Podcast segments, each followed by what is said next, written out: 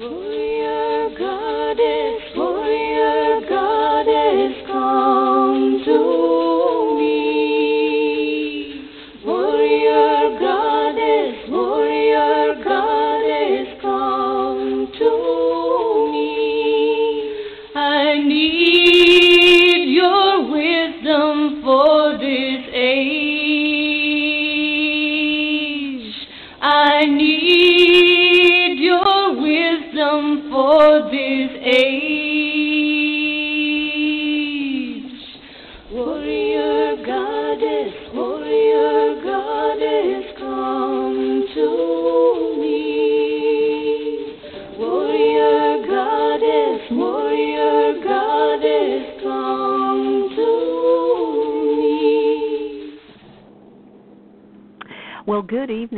welcome, friends, to Voices of the Sacred Feminine, whether you're across town or across the globe.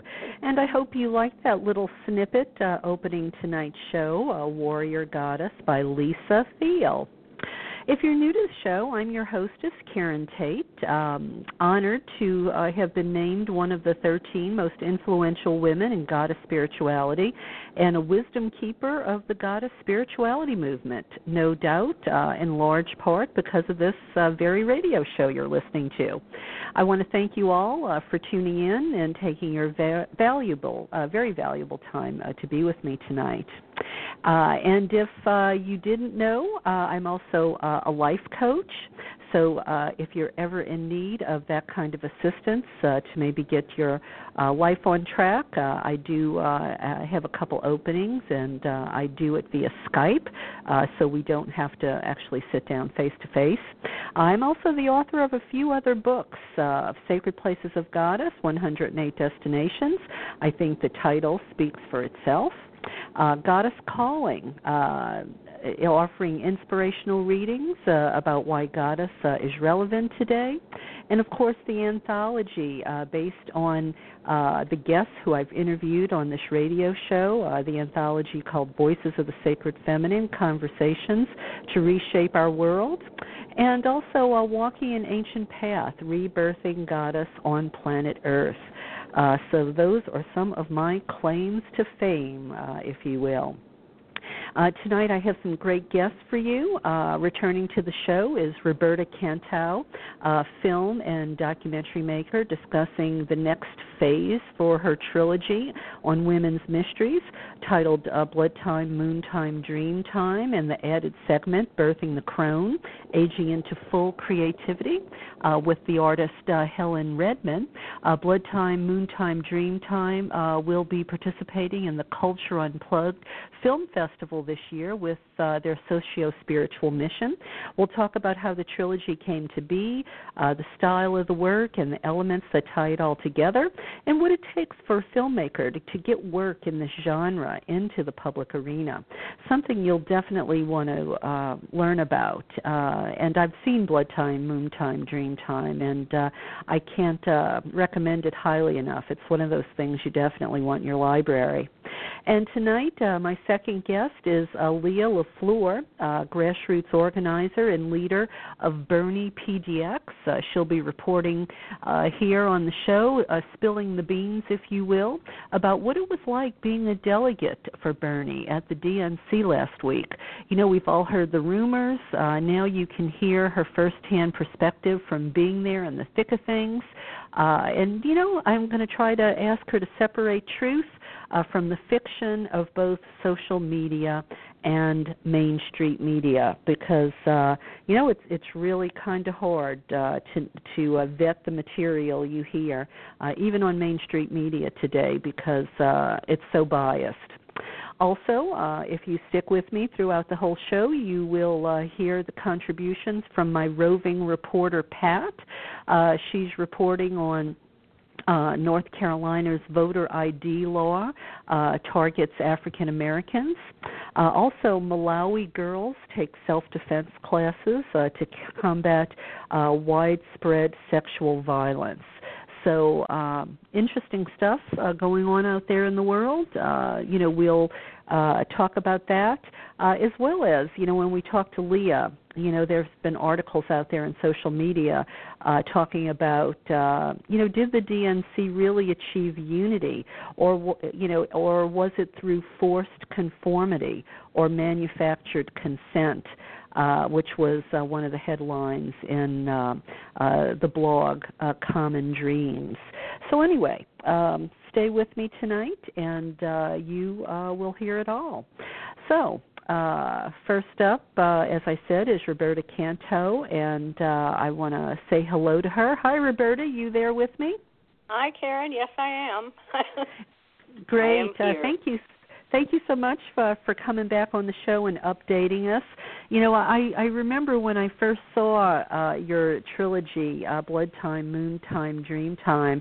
Uh, I really enjoyed it. You know, people send me a lot of books and they send me a lot of DVDs and things, and uh, and I, I do my best to try to read them all and uh, watch them all or listen. And uh, yours really stood out for me you know um and uh, i i want to just you know say that. And um you know it, it it's one of those ones that i really do believe we should have in our libraries as you know women try to um, you know reclaim a better relationship with their sacred blood. And but I think what I really liked about your documentary too was it went places that um other people might not go when we talk about you know menstruation and things like that. And it really got into how um, you know we should incorporate our brothers and our fathers into this whole part of a woman's life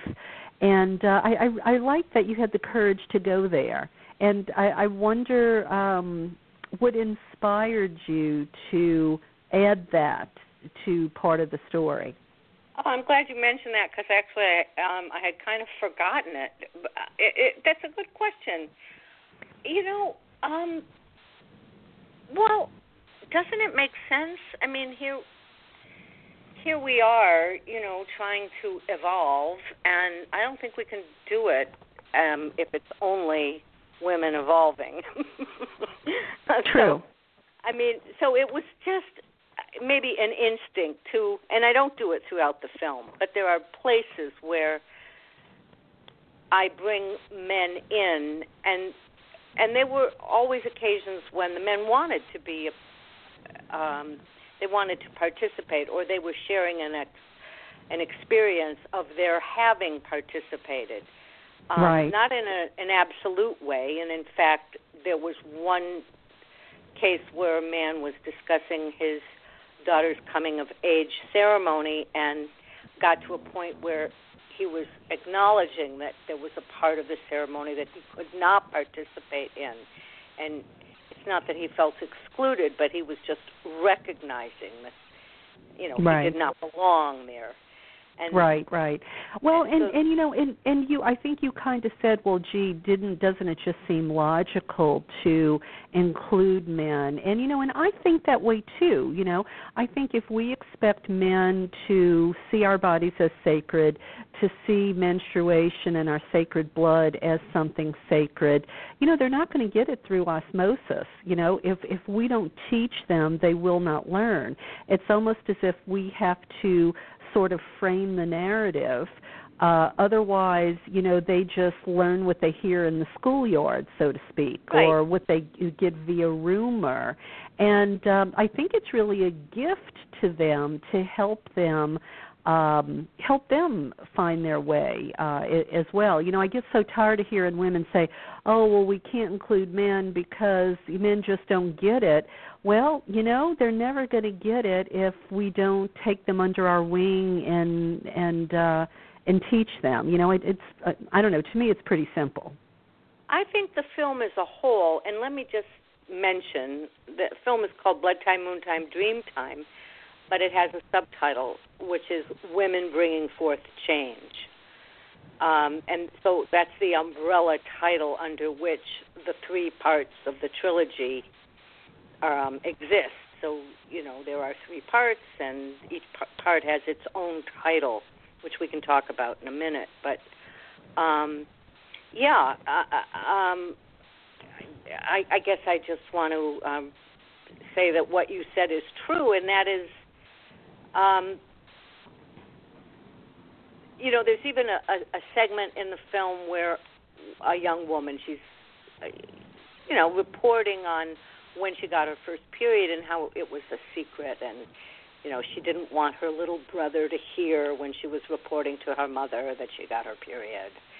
And um it, that's part of that that's part of the story that we're talking about. It's a secret because we don't think the boys will understand and and it yeah. is perpetuating the whole, the same old story.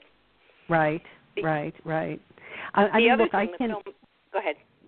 Well i well it, you know it reminds me of a time i remember back when i was in grade school um and uh we were rehearsing for uh a talent show. We were backstage. Uh it was it was girls and boys. We were you know we we were back behind the stage where they had a lot of stuff stored. And you know the kids were getting antsy and they started digging through boxes and they found a box of kotex. And I will never forget the um the, the you know I was mortified. I felt so ashamed and I could tell all the other girls did too because the boys were pulling them out and yelling and screaming and throwing them around the room and you know they didn't know any better. You know they were you know probably 12 years old. But it's that sort of thing that uh we could avoid in the future, you know? Well, yeah, as long as something is hidden, it's never going to be understood. Right, right. Right. So, um, the, the three parts of the trilogy basically are Blood Time, which is um, examining. It's called the the subtitle of Blood Time is claiming the territory. The territory is the meanings and metaphors of blood all the different ways that we either accept or reject imagery of blood. And isn't it interesting that we're very accepting of, you know, on some level, the images of blood that we see in movies, the violence, the horror, the vampires, even in medicine, the images of blood, but so unaccepting of women's blood. So that's what's True. explored in the first part.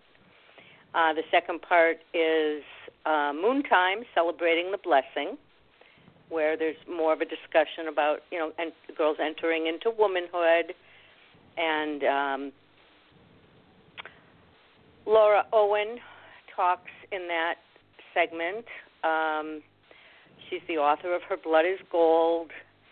Uh, so it goes back and forth between Lara's commentary and other elements uh, referring to the coming of age menarche as a blessing, not a curse. And then the third part, um, moon, uh, Dream Time, is really the most spiritual segment, although spirituality runs through all three segments. Um, mm-hmm. But it, the um, Dream Time refers more to the elder uh, crone stage of life. Um, nearer to death, uh, therefore, you know, cl- more of a need to examine um, deeper aspects of life and death. And the subtitle for that one is Creating Art and Ritual. So it's all the different ways that women are making meaning uh, out of the various life passages, uh, some sillier than others, some very serious. Um, and that's what makes up the whole trilogy. I'm right. very proud that, that it's being shown actually th- at this time on Culture Unplugged. It's not up today, but they're rotating the films.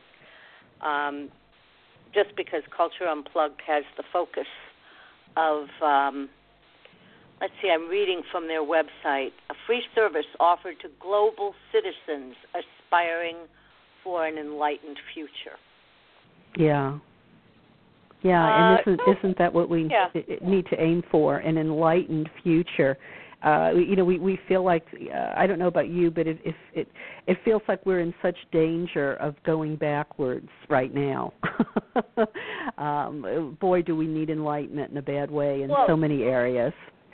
I'm going to put in a plug for this festival. I mean, it's on online, it's free, it's available to anybody who wants to watch it. They have several different categories. Some of the films seem absolutely fascinating. Um, at cultureunplugged.com, and um, they've been on for ever since I think 2008 with these uh, rotating different um, initiatives each year. This is a different initiative this year, but they're all very interesting films, and they're films that don't often get shown in film festivals because they're off the beaten track. Yeah, yeah, because the only thing, uh, you know, the only thing the uh, mainstream world wants to play, uh, you know, or or X Men and you know blood and guts and gore and violence and these these independent things that are really so much more meaningful. Uh, unfortunately, end up with a shorter uh, or smaller with a smaller audience. Um, but but Roberta, you're you're so modest. Um, I, I want to toot your horn a little bit. Uh, let me share, uh, you know, your bio with uh, with the audience, and uh, you know, give them a sense of uh, the quality work you do just from your bio. Um, you were recognized with your first grant uh, from the American Film Institute while still a graduate film student at NYU. Through the years, the New York State Council on the Arts, the National Endowment for the Arts, the New York Foundation for the Arts, and others provided grants for the completion of four film works. Uh, you received a New York area uh, Emmy for your film Clotheslines about the symbolic and artistic role of laundry in women's lives. Uh, your films and videos have garnered uh, several best of category citations uh, in uh, film festivals around the world, as well as an award of excellence uh, for Dreamtime in 2008 have to turn the page here. uh, also, an award uh, for Not a Still Life, uh, both in the documentary category from the Accolade competition. Uh, your work's been exhibited in many of the venues for independence, including a presentation in the Cineprobe series of the Museum of Modern Art in New York City. Uh, your four 16 millimeter films were selected for archival per, uh, preservation by the uh, Donnell Media Center, New York, in 2001, and all your work will be housed in the Sophia Smith Women's History Collection of Smith College in perpetuity. You know, that's a, that's a pretty incredible body of work, huh? Thank you. and I'm just now finished another film called Accordions Rising, which is um, of a different nature, but I, I'm still following my heart. Yeah, absolutely. Well, and and I want to get to uh, you know update uh, you know the the blood time, moon time, dream time because uh, you have a bonus disc uh, that. Uh, comes with the trilogy. But but let me ask you, how do you before we go there, let me ask you how you pick your material because this this so interesting clotheslines about the symbolic and artistic role of laundry in women's lives. And now you you just did this accordion piece and you've done this blood time, moon time, dream time uh, you know, uh, do you just do things that inspire you, or how, how do you pick your projects? It's a good question. The opening line of this film, Accordions Rising, is um, I'm, I'm often attracted to the misunderstood. So I think that fits the bill really for Clotheslines, Blood Time, Moon Time, Dream Time, and Accordions Rising. I mean, when I was making all three of those films and describing them, it, it, my descriptions were often met with, you know, rolled eyes, you know, like, well, why would anybody want to make a film about laundry? You know, it's so uninteresting. But yeah. I did find something interesting about it, and what was interesting to me was the realization that these clotheslines, mind you, that was in the early 80s that I made that film, when you still could see quite a few clotheslines, both in the inner city and uh, you know in, on the in the landscapes of the countryside and whatnot. Um, that they embodied, they were emblematic of the unseen work of women, and so that's what I set out to explore. Yeah. So in Yeah. that case, you know, the film is looking at um, the pain, the isolation, the drudgery, but also the uh, the creativity, the artistry. People would hang clothes on a line, to, you know, to show off what they could do with, and hang them by color and hang them by design, and you know, it was a, they were sending out their works of art to the world every day. They were making Um, this mun- mundane chore uh kind of artistic expression it sounds like. Exactly, exactly, and and so there's a variety of things that are expressed in that film. The the range, the range of feelings and and attitudes, Hmm. and camaraderie between the women, as as well as um, what once took place. You know, where uh, the, the women would converse across the clothesline lines Mhm. and tell, and you know, pass on information of the neighborhood, etc. It, it, I, I mean, it is a historical document. I think that that is happening less today, although there's also today a movement to remove the ban on clotheslines that exists in cities and in homeowner associations, uh, primarily for the um, you know, I- with with the idea of saving the planet for the energy from the standpoint of the usage of energy. Right, right. So, you know, it's kind of come around full circle, and the film is still viable today. I mean, not only are people still purchasing it and interested in it, but you know what it has to say is still viable. Well, you know, it it reminds me of I mean, you the phrase you use, the unseen work of women. And you know, that's kind of a familiar theme at least in from my perspective because, you know, another woman I admire like I admire you, um, you know, Riane Eisler uh talks a lot about the unseen work of women. You know, the work that women do that uh just gets taken for granted, that never gets paid but yet if you know the volunteer work women do the caretaking work women do all the work that women do that's sort of just taken for granted but yet if women stop doing it the world would stop spinning you know Right. right. Or the ways that women's work in general is diminished or maligned. mhm Not important. It's not as important. I mean, you can think about, you know, teachers. yeah yeah Yeah. but Um, just try to get by without those that clean underwear. Yeah. Yeah. Okay, well let's let's go back to your trilogy, Blood Time. Moon Time, Dream Time. Um, okay. So, how did the trilogy come into being?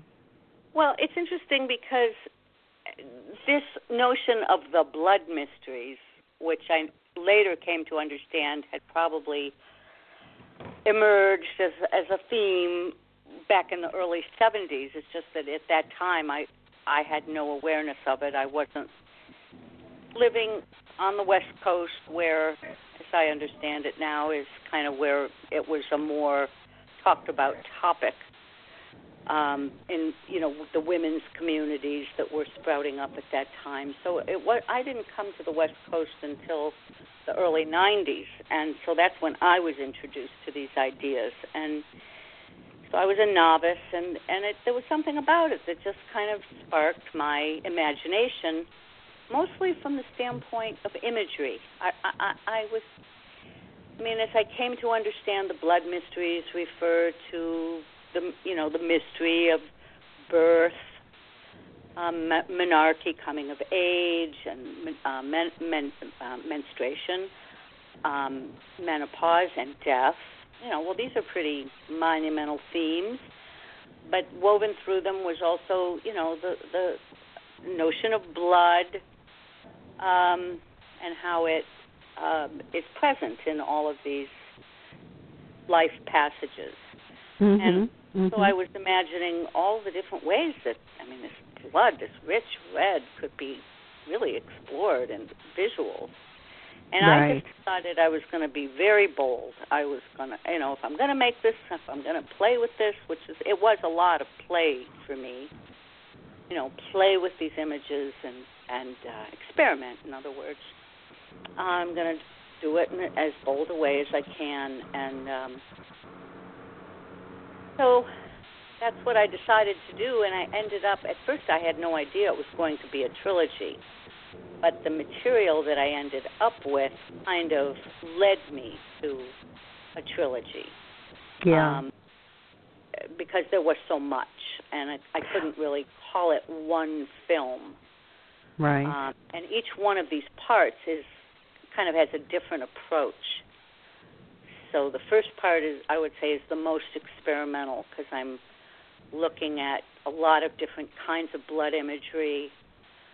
Um, um, I mean, imagine a bullfight, war, medicine, vampires, uh, women's blood, uh, the blood of medicine, etc. And it's all red, you know. It's Mhm. all bright red, and it and um, it evokes different kinds of reactions depending on the kind of blood it is. So yeah. it's really asking people to consider the meanings and metaphors. Um, and and and I mean, if if I don't know, just from a woman's perspective, I don't know. I think a woman looks at blood very differently, maybe than a man looks at blood. You know, because if I can just be totally candid, I mean, what woman hasn't seen her blood go down the drain? You know, as maybe she stands in the shower or sits in the tub, or uh, I mean, you know, women who have fibroids and things and have this heavy bleeding and you literally feel like you're hemorrhaging, you know, or you know, you birth a baby. Um I, women I think just have a totally different relationship to the blood, you know. Um you know, it's this whole you can bleed without dying thing. yeah, Um but but there are still women who, I mean, as as is expressed in the film, there are still women who report not being able to stand the sight of blood and and there's a woman who responds how can you be a woman and not be able to stand the sight of blood i mean it's part yeah, of every day right. so i think that Right. there's a split you know i mean we say that or there are people who say that but then they're not necessarily in touch with that part of themselves that they can stand the sight of because they do do it Right. Right, right. Right. so So so um so that so what how was the second how was the uh you said each one is separate uh Yeah. you know sort of has a different what was the moon time what were you aiming for with moon time Well, I, I was just very taken with the idea of celebrating coming of age. Um, Mm. I had a particular experience.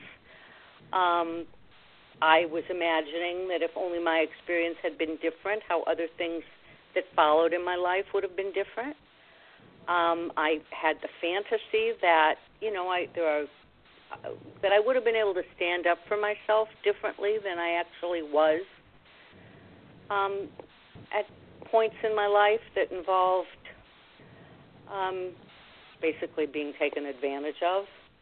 And that if if that point in my life had been celebrated differently or honored differently, I, I just feel it would have made me stronger.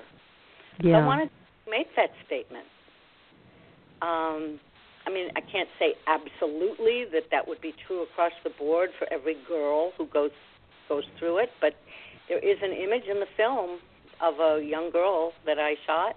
Um, she was reenacting a ceremony, and I look at her face, and she just, I mean, she knew it was a reenactment, but she knew what she was reenacting. And she's so proud, and she's, I mean, she, it just brings tears to my eyes every time I look at it. yeah because just your generation and my generation didn't we weren't taught to take pride in it you know it was something hidden taboo shameful Absolutely. And, And even today, I mean, there's still, uh, I think, there's still an inclination to not make too much of it. You know, like this is just part of life, and let's not, you Mhm. know, let's not make too much of it. Let's not over romanticize it, which I certainly don't think the film is doing, but it, it's marking. That's the thing that was missing, marking Yeah. it as a Yeah. A, Well, yeah, and and you know, in big pharma, you know, big pharma tells us, "Oh, take your pill, you know, take this pill and make it go away." You know, Yeah. and I mean, heaven only knows what that will end up maybe doing you down the road that they haven't figured out yet or won't tell us. Uh, Right. But you know, they want want to market that pill to take it away, and uh, you know, and that just plays into the whole. Oh, you know, it's an inconvenience, it's a curse, it's uh, a, a painful, dreaded thing. You know, You rather than like with the period altogether. Yeah. yeah, yeah, ex- exactly. So so different than like the red tent movement out there now um that I think is lifting women up and helping women have a better relationship with it. Uh, I mean what you're doing is so in sync with them, you know. Um have you had any crossover or tie-in with any of the red tent groups or organizers or anything because they really should know about your film.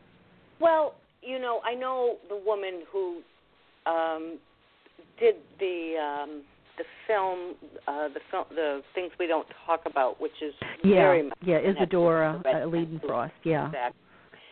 Um, but you know what? I mean, I guess my big flaw is just one of time and energy. So, as much as one could have connected to those groups, I have not found the wherewithal to do it. Yeah.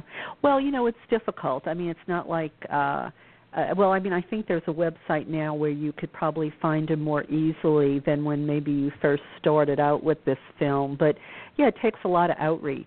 You know, it's uh, it's very time consuming. But uh, uh, I, I think that would be a great audience for you. You know, to make sure they see this see this film. Um, so so tell us about the third uh, the the third part, the dream time. Uh, the dream time is um, well, it's a series of events. It, I mean, it incorporates uh, different women. Some are reporting events in their lives, um, rituals, or trying to think what else that's not a ritual. I mean, there's a woman who's reporting.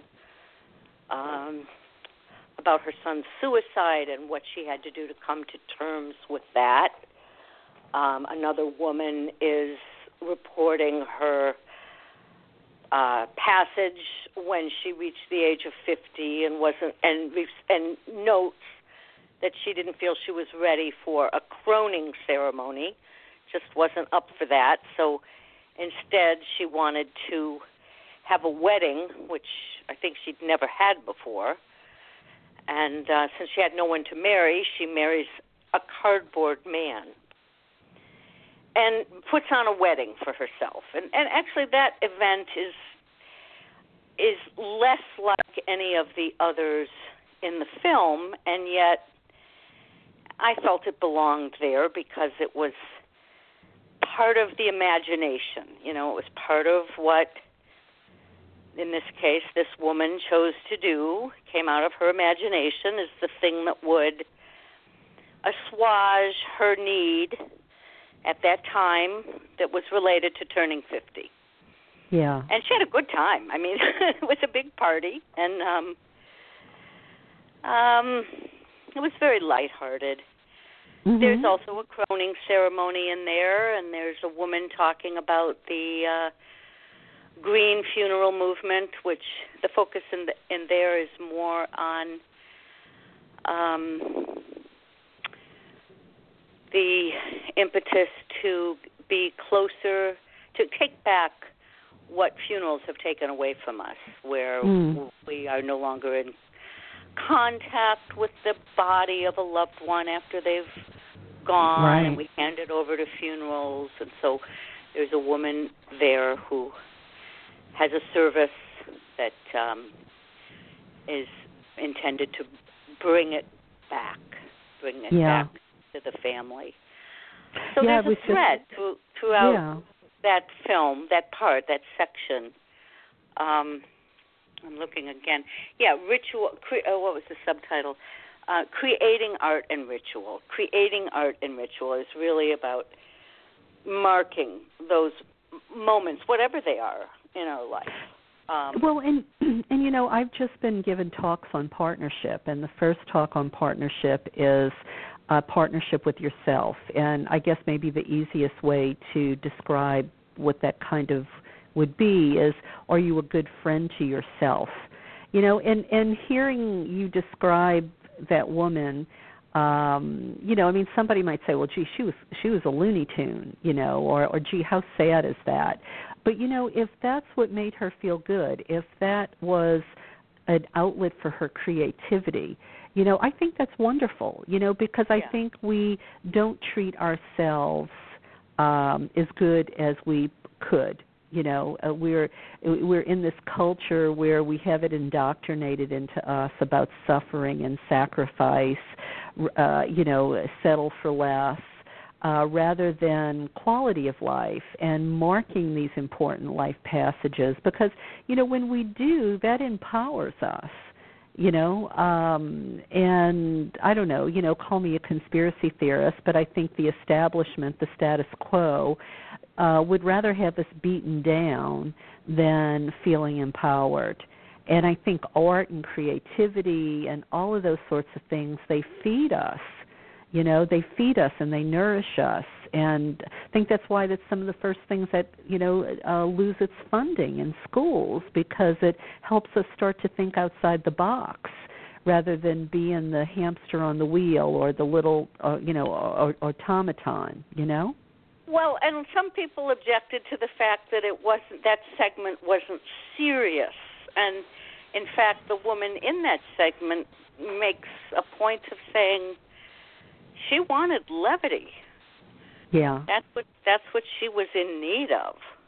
yeah So, and Yeah. she not only did she want it, but she was able to create it and get people to celebrate with her in that way. And yeah I think that's great. I mean, you know, Well, you know, I remember on uh oh uh Sex in the City. There was an episode uh I used to watch that religiously. I really did like the show.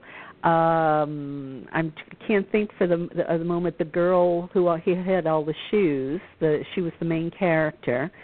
Uh she she I she in one episode she married herself because she said all of her friends who got married, all the money, the thousands of dollars she spent on all of her friends, giving them shower gifts, giving them wedding gifts. And she was going to marry herself and it was time that they paid her back. And it was done it was done lighthearted, but it was Yeah. funny. You know, Yeah. it was funny. she said it's time for me now. right? I, yeah, I've certainly had that feeling myself. yeah.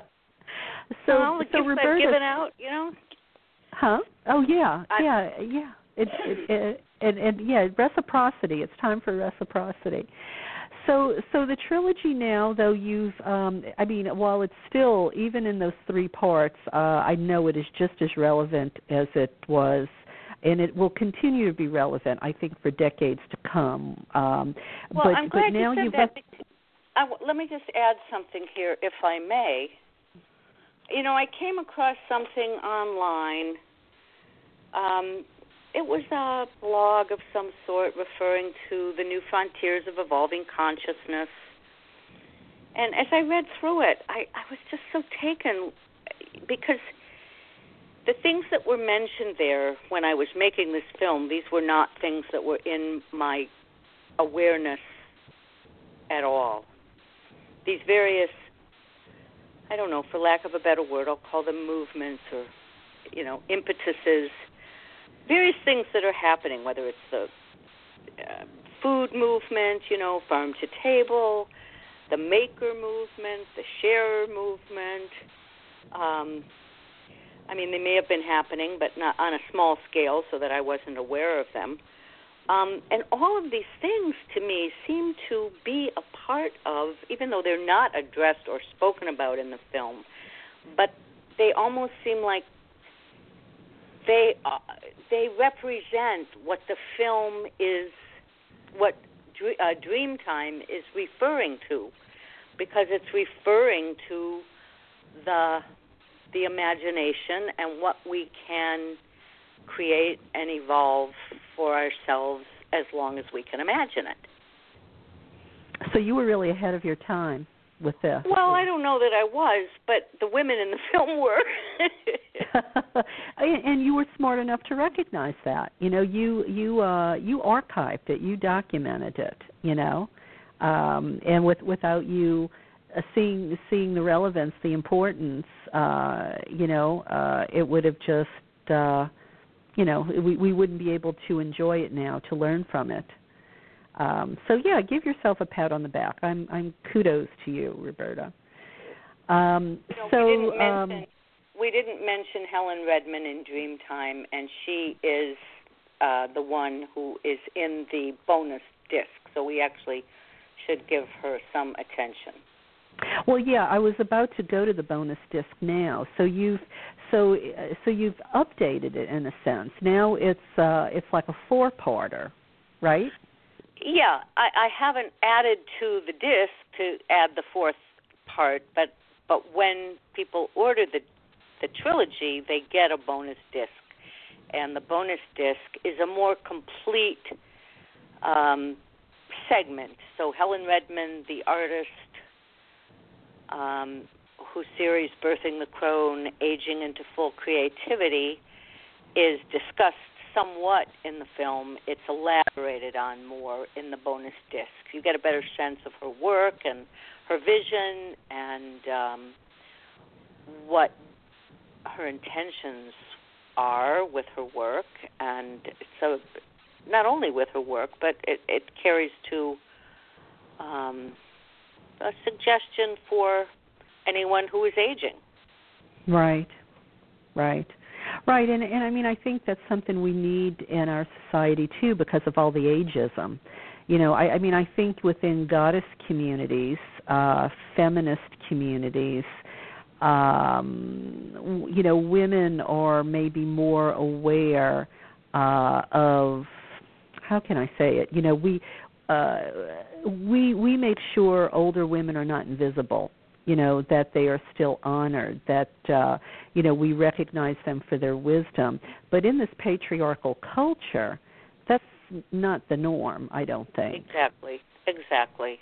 Yes. Exactly. And so it's there's something about her stance that's empowering, um, a good reminder.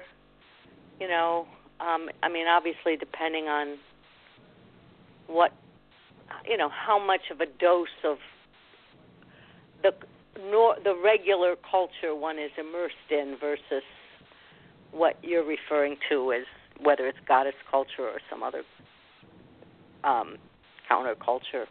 You know, right. Uh, it gives a, a perspective. Right, right. So when people when people buy the, I, I just want to make sure I, I we say this right. When people huh? buy the trilogy, Blood Time, Moon Time, Dream Time, now they can get uh, the bonus disc, Birthing the Crone, Aging into Full uh, Creativity with artist uh, Helen Redman.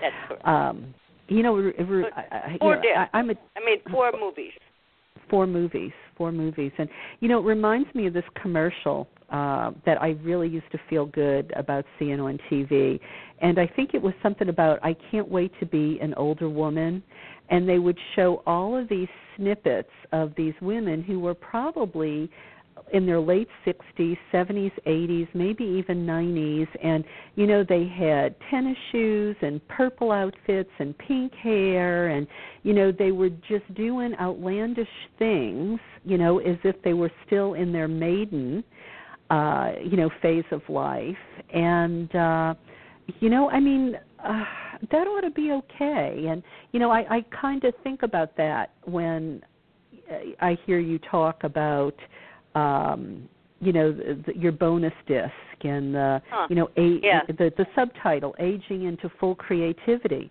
you know it's it's like you're uh, you know it, you're and, and I think people need to be given permission sometimes sometimes they don't take uh, you know they they don't give themselves permission you know they they they uh, allow themselves to conform the in, into uh, what maybe society or patriarchy tells them they're supposed to be, and you know that's a shame. Yeah, there are there are some really. I mean, there are some very out there dressers, women in their 80s and 90s, I must say. Yeah. But you know, Yeah. that's not that's not all it takes. I mean, there's a lot of ways to be um, fully oneself. It doesn't only have to show up in terms of how one dresses. Sure. I mean, it's as it's as diverse as the individual. I mean, and that's the beauty of it. It can be anything, you know. Um, you know, anything that floats your boat. You know, give yourself permission to do it. Maybe it's something you wanted to do when you were 20 and never got around to it for whatever reason. You know, and now you're going to do it when you're 70 or 80 or 90. You know. Exactly. So, um, so Roberta, um, uh, you know, as we sort of start to come to the close, because I know my second guest will probably be calling on the switchboard soon. Um, what what would you like to say about the trilogy and the new um, added bonus disc that maybe we haven't said already? Uh, well, um, there was a time a little while ago when I um, had first created the bonus disc, and I put them um, was available on the website for at a discount. Um, I couldn't offer the discount forever, but even so, now at the normal price, uh, it's still a bargain because you're getting one is getting that extra disc. I, I will. Oh, I haven't figured out when yet, but you know there will be other times when I'll offer a discount price again. But as soon as I can, which will be sometime between now and the end of the year, and I don't mean to be vague about it, but it just has to do with my schedule. I'd also like to start making these uh, films available for streaming, um, so that it doesn't have to be exclusively the purchase of a DVD. They, when once I get it um, encoded for streaming and up on something like Vimeo, then uh, it would be possible to watch them, you know, instantly or download Mm-hmm. uh, you know, for future viewing, and then those prices will go down as well. And and I think so, and the uh, other and, thing I would like to be able to do, I'm sorry to interrupt you. I want to be able to be sure that I can note the website for that Yeah. for the film. Well, and you said you were. I, I think. Uh, I mean, correct me if I'm wrong, uh, because you know I, I, I don't want to speak out of out of turn here, but I think you have some special offer for listeners. I think thirty-five dollars for four discs plus postage. I might have said that to you, and I'm not recalling it. But if you are, that's fine with me. I'm sorry. Okay. We well, no, no, that. that's okay. We can do that. We can do that. So if somebody um, were to go to the, the only way I can do that would be if somebody were to go to the website um, where my um, email address they would they would find the email address there, and if they were interested in taking advantage of that offer, which I will honor. Um, then they would write to me because otherwise the um, automatic, um, you know, the way the the program automatically allows you to either go by PayPal or by or pay by check. Right. Um, so and- how much are they saving with this with this deal? The uh, oh, it's a ten dollar savings. okay, okay. It's a ten dollar savings. So uh, post. So forty dollars $5. total. Forty dollars total includes postage. That's uh, four discs. I mean, that's a deal. I mean, ten dollars a disc. I mean, that's that's a that's a generous deal. So uh, they they they just have to mention that uh, they heard it here on uh, Karen's show or Voices of the Sacred Feminine or something like that. Exactly. That's perfect. Okay. Uh, Okay. Can we name the website? Sure. Yeah. Absolutely. Please do.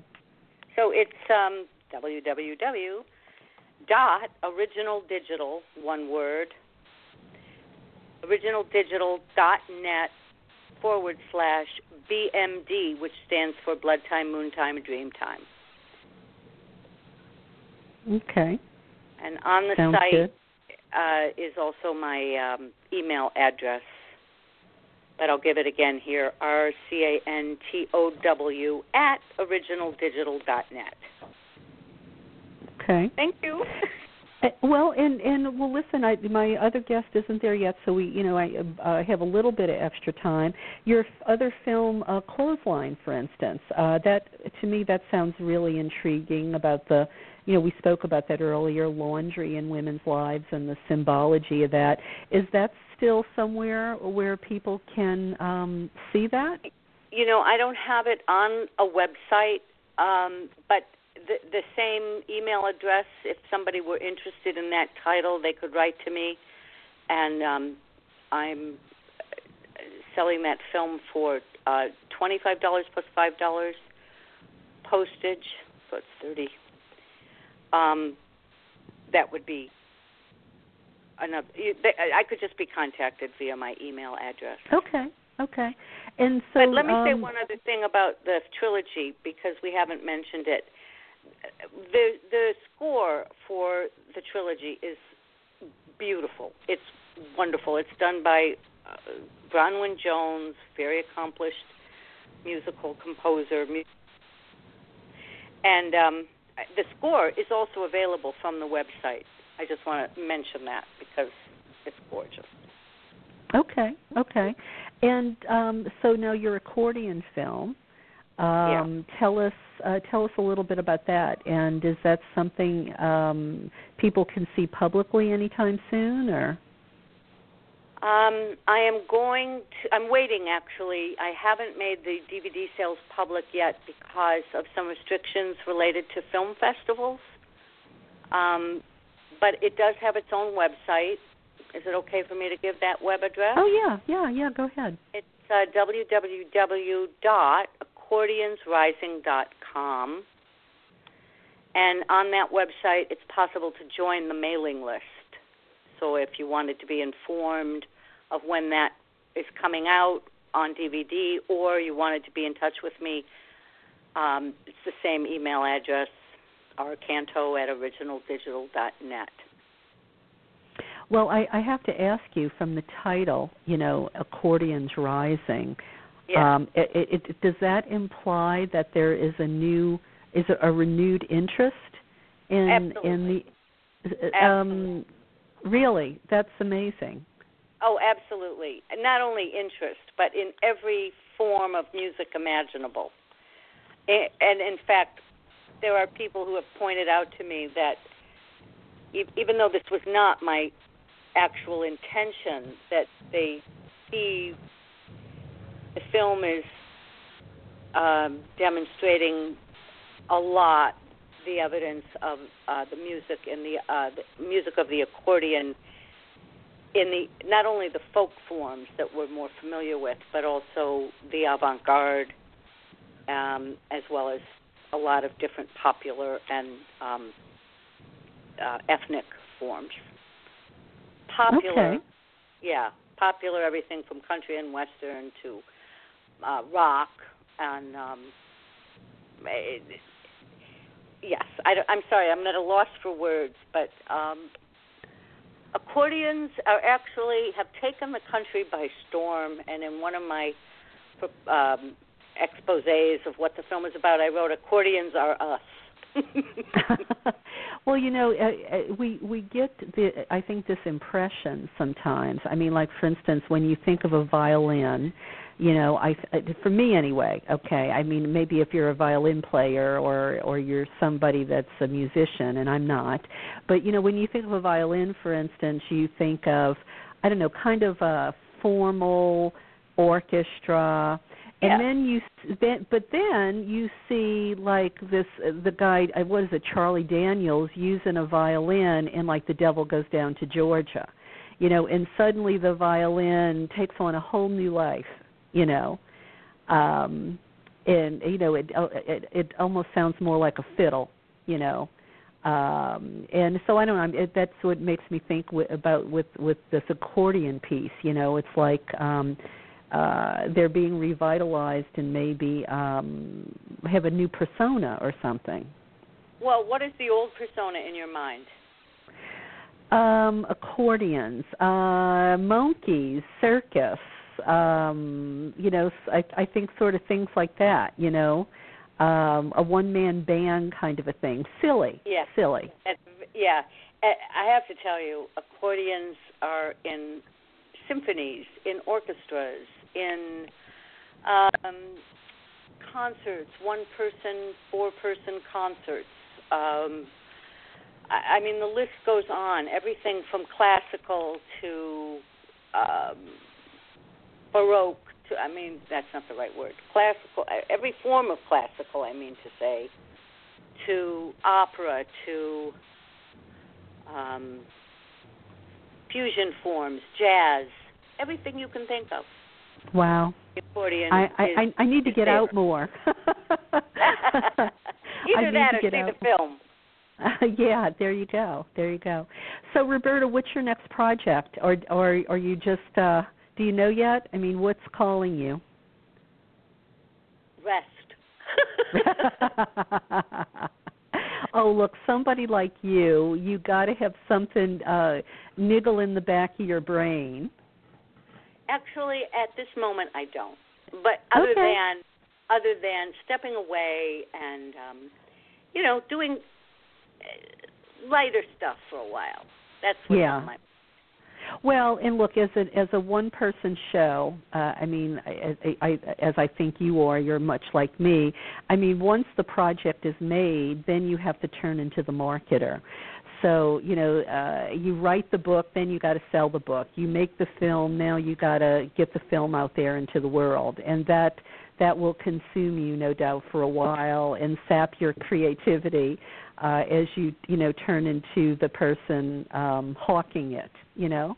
Yeah, it's been extremely demanding, both in the production and the keeping track of, uh, you know, the credits and the music and the licensing and you know all these details, and it's been all on my, me, all on me. Right. And now right. something similar with the marketing. So you're absolutely right.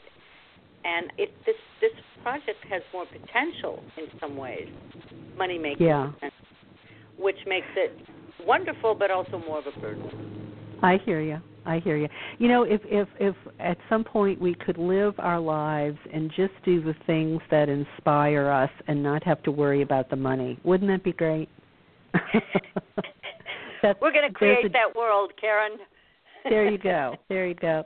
Roberta, thank you so much um, for being on the show. Thank you for Thank making you. these wonderful films. Um, you know, thank you for having the courage to just, uh, you know, show us the, like you said, uh, you know, you you um, you know, you're you're showing us the things that go unnoticed. You know, uh, and uh, I, I I like that. You know, I like that a lot. So. You Um, are a very gracious host. Oh well, you know, uh, I, I am lucky to have wonderful guests, and it makes makes the job very easy.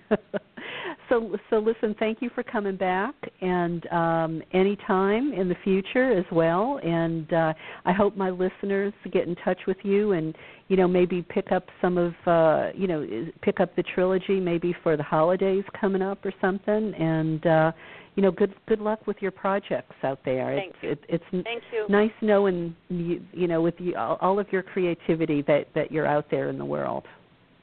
Thank you for having me on the show, Karen. Oh, you're you're so welcome. And good night. Thank you. Bye bye. Bye bye. Uh, well, dear listeners, I hope you enjoyed that conversation with Roberta. And uh, I am going to be getting to my second guest in just a moment here uh, because I see uh, Leigha LaFleur is on the switchboard. Uh, but first, uh, I have to do a little business here for just a minute. Uh, here's a word from uh, Jo Carson, and I'll be right back with Leigha.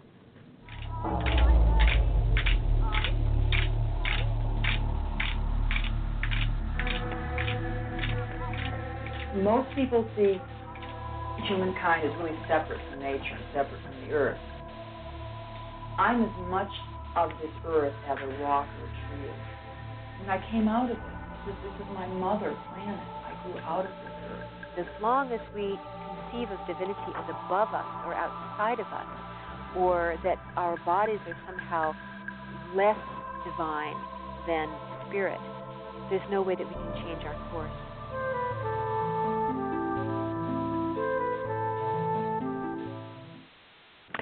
Well, you were just listening to the trailer for Dancing with Gaia, Jo Carson's feature length documentary film.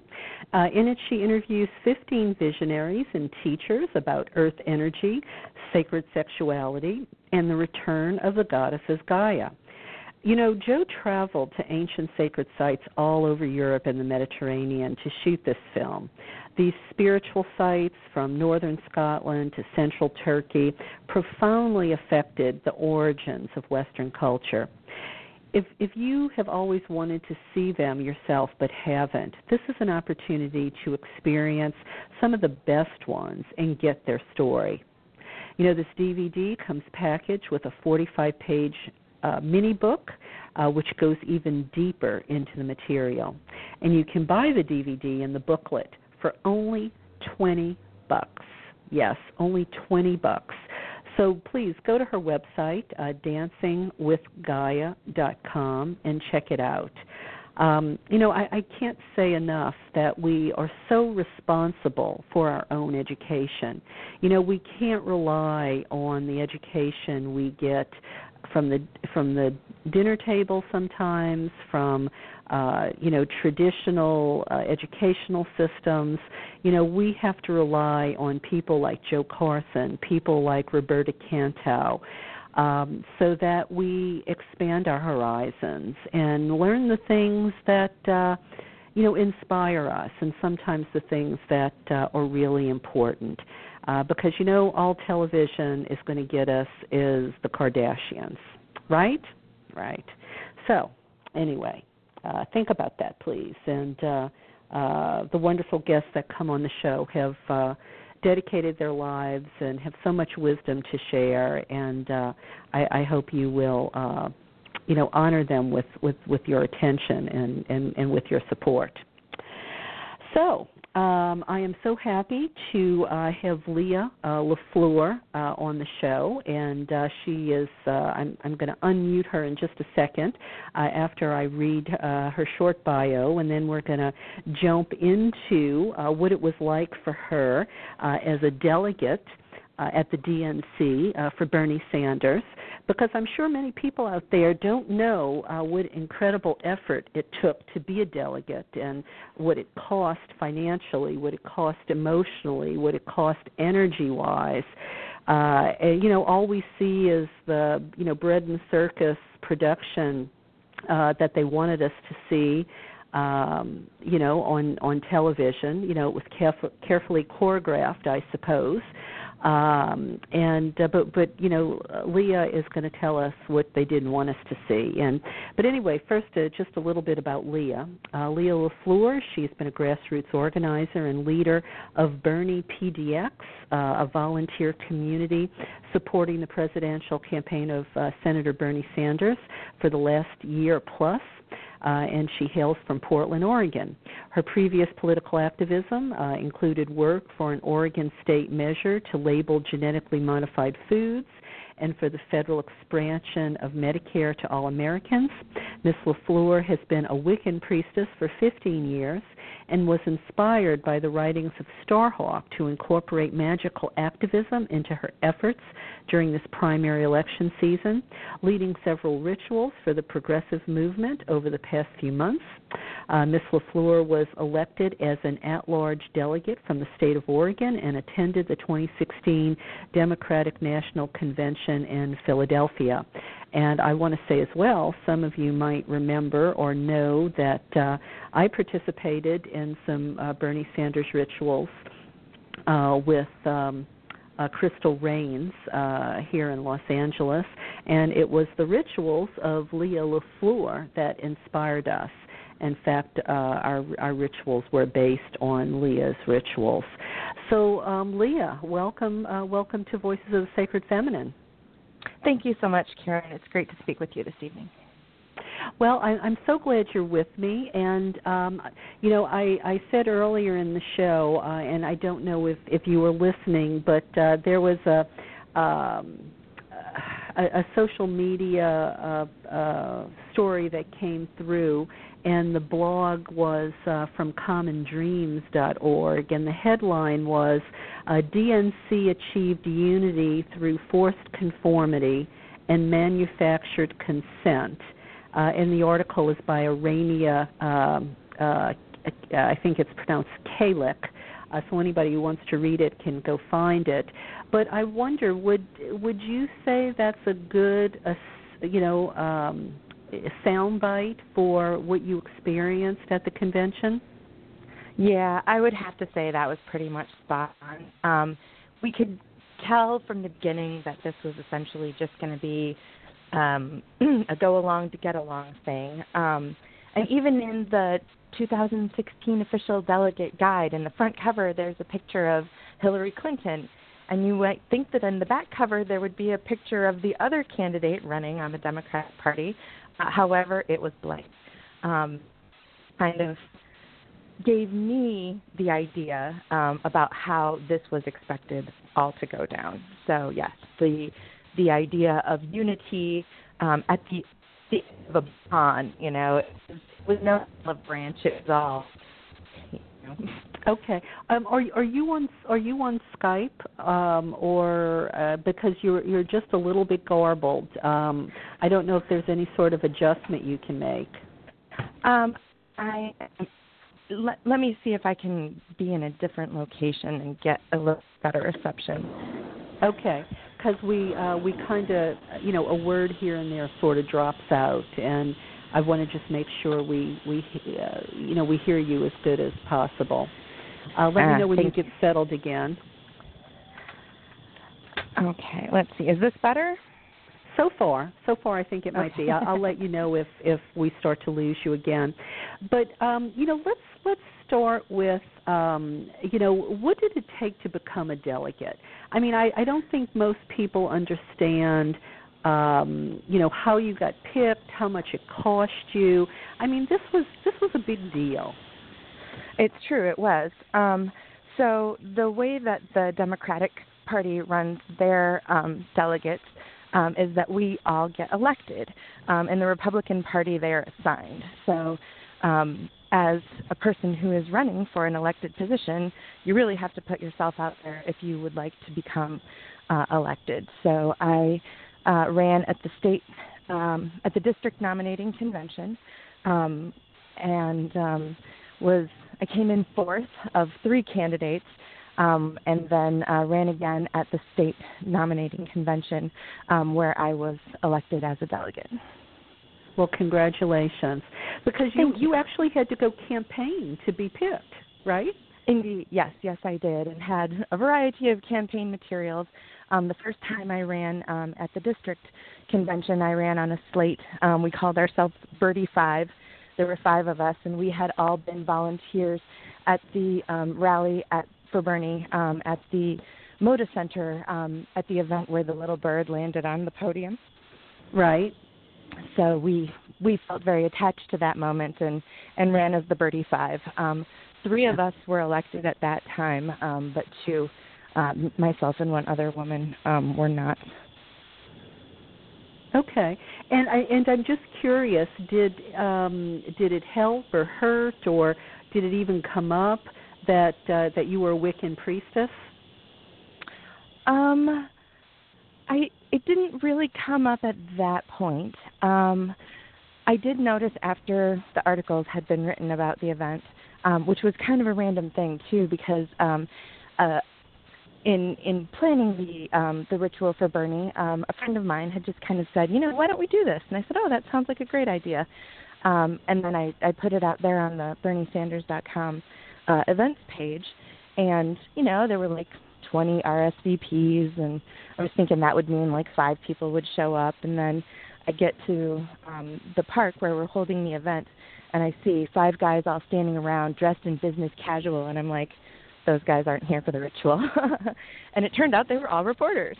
Um, so uh, they asked me a bunch of questions, and you know, then wrote wrote their articles.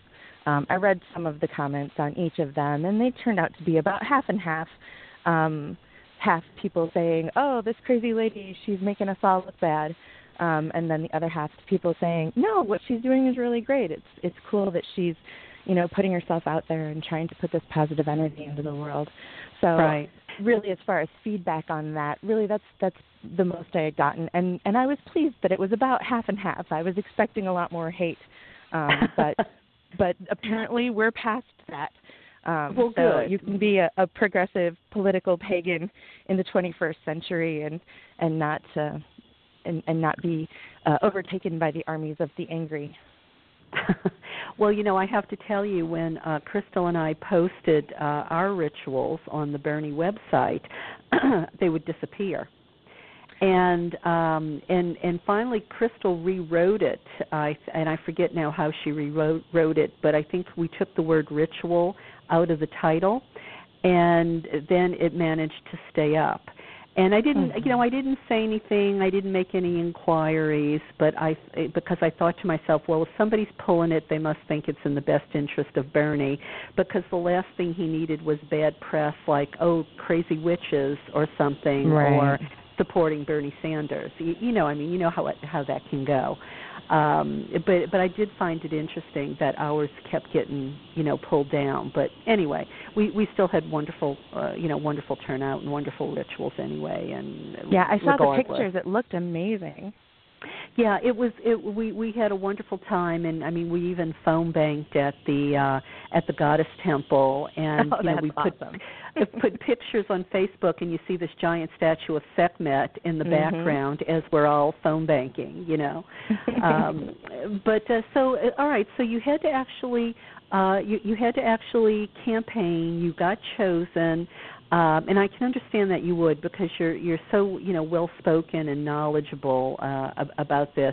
I, I have to tell you, you know, I, I I considered it and I I got scared off because the thought of having to actually campaign and be chosen, um, you know, I, I just didn't feel like I was up to it. So kudos to you, uh, absolutely. And um, and so th- this had to have cost you a lot uh, to, to actually g- go from Portland to Philadelphia. You know, airfare, hotel, transportation, food, all of that. I mean, this it, it almost feels like these sorts of things are only for people that are well off. And I know a lot of the Bernie people weren't because there were GoFundMe campaigns, there were carpools. Um, and maybe speak a little bit about the struggle for you know what it was like, how hard it was for Bernie supporters to actually get there and participate. Yeah, for sure. Um, so originally, um, I had heard about becoming a delegate, and on the Democratic Party's website, they indicated it would cost approximately four thousand dollars. And at that point, I was like, "Ha no!" and it wasn't until later in the um, election cycle that that I was recruited into the Birdie Five, and we had talked about like, okay, well, how much do you think this would really cost?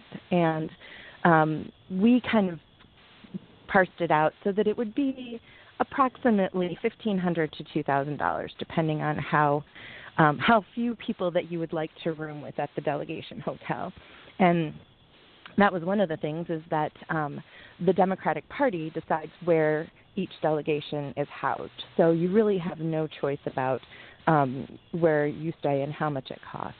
Um, but you can choose that, to stay with up to four, three other people. So that really uh, um, cuts the cost um, significantly. Airfare out to Philadelphia, yeah, that was expensive too.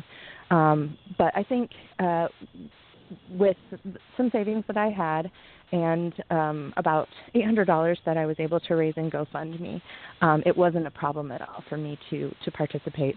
Um, when it came to food, food was very much available.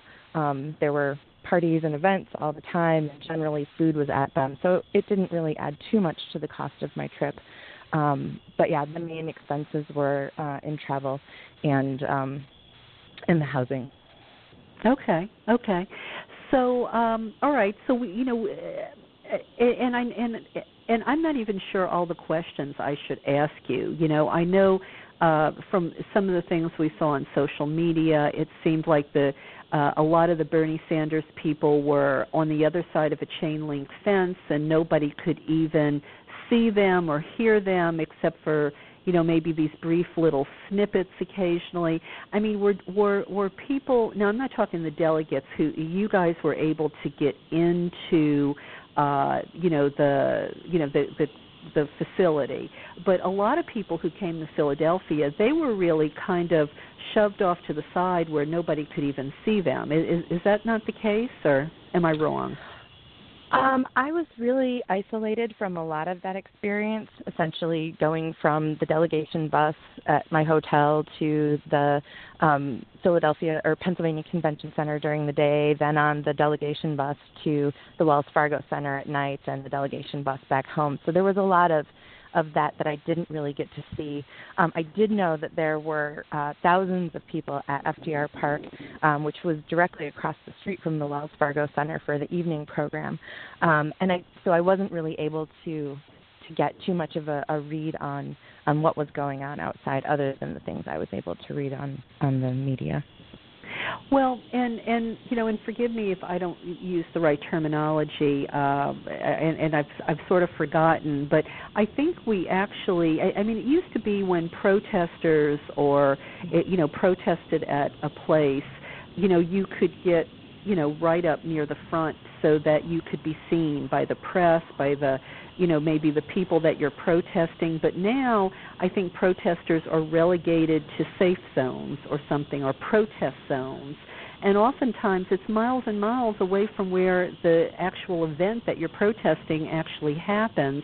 And it, it kind of feels like that's a thwarting of democracy um, you know, right there, uh, in, in a sense. And I don't know if any of the Bernie supporters um, suffered from that but uh, it, it seemed that maybe they did. I, I, I don't know, but but you're you don't really can't really speak to that. Not too much, no. I do know that um, after um, the the walkout that we did on Tuesday, um, that a lot of people uh, ended up joining the protest um, along with Nina Turner, um, and that was across the street at the FDR Park. So I think that yes, the safe zone um, was was very far away from the entrance to the Wells Fargo Center and the actions activities that were happening there. And we know the Main Street media, who had had their finger on the scale for Clinton all along, they weren't going to cover that because they wanted to perpetuate this idea of unity, even though uh, not, it, you know, that really wasn't what was going on. Would, is that fair to say? That is absolutely fair to say. So when you see in social media, and I mean, look, I, I know you can't give me an absolute answer, but when they were saying in the Main Street media, oh yeah, you know, now that Bernie's endorsed Hillary, everybody's fallen in line behind her. Did you get a sense that that was accurate, or was that an exaggeration? Uh, that is absolutely untrue. um, I would say that within the Bernie Sanders caucus, um, there's a variety of viewpoints. Um, you have your more moderate people like me, um, and then there were people that um, were known in the media as Bernie or bust. Um, and in my delegation, they called themselves third degree burners.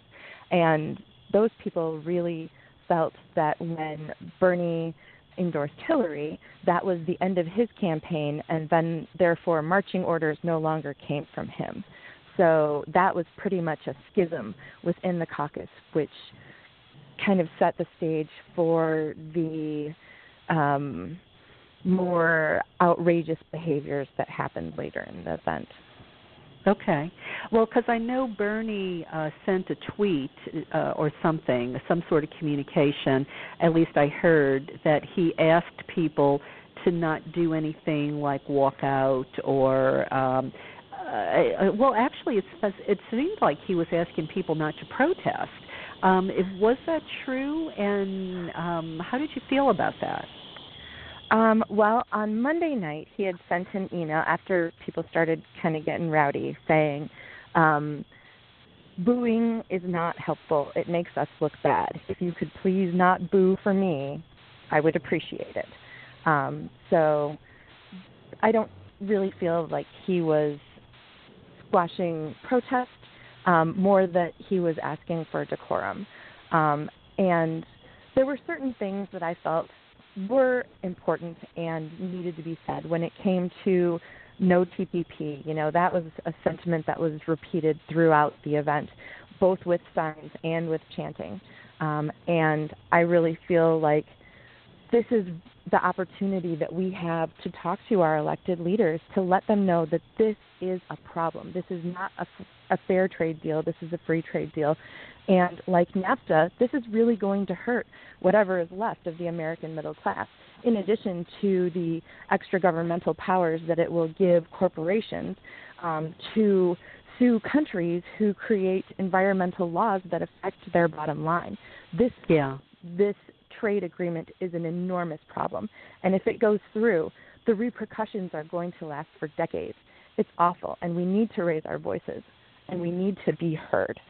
Mostly, we have been marginalized, and when we have attempted to to speak out on issues like this, we're ignored. So right. I, I really feel like this was a, a an excellent forum for us to be able to to say, you know, there are people who are against this, and look, there's a lot of them. Right. Well, and and I know that was one of the areas that uh, the you know the, Bernie failed to get the the Democratic platform uh, to go along with. You know, mm-hmm. um, did did you? I mean, we and we did see some of the no, you know, no uh, TPP signs. I mean, that did seem to make well, at least through in social media. I, I mean, to be honest with you, I couldn't bring myself to stomach watching the convention. I, mm-hmm. I I looked at it through snippets on social media because I couldn't. I, I honestly couldn't stand to just hear the the pro Hillary, pro Hillary, pro Hillary talk because it felt so staged to me, you know. Mm-hmm. Um, it, and it felt like here we had an opportunity to really sort of discuss some issues, but it was just going to be this big whitewash instead of. Um, I, I, I don't know. It, it it just it it felt like a circus. You know, it it felt like bread and circuses rather than, you know, like maybe give voice to the you know the delegations that were anti-war or uh, you know against the TPP. Um, I, I know the California delegation uh, kicked up a lot of dust.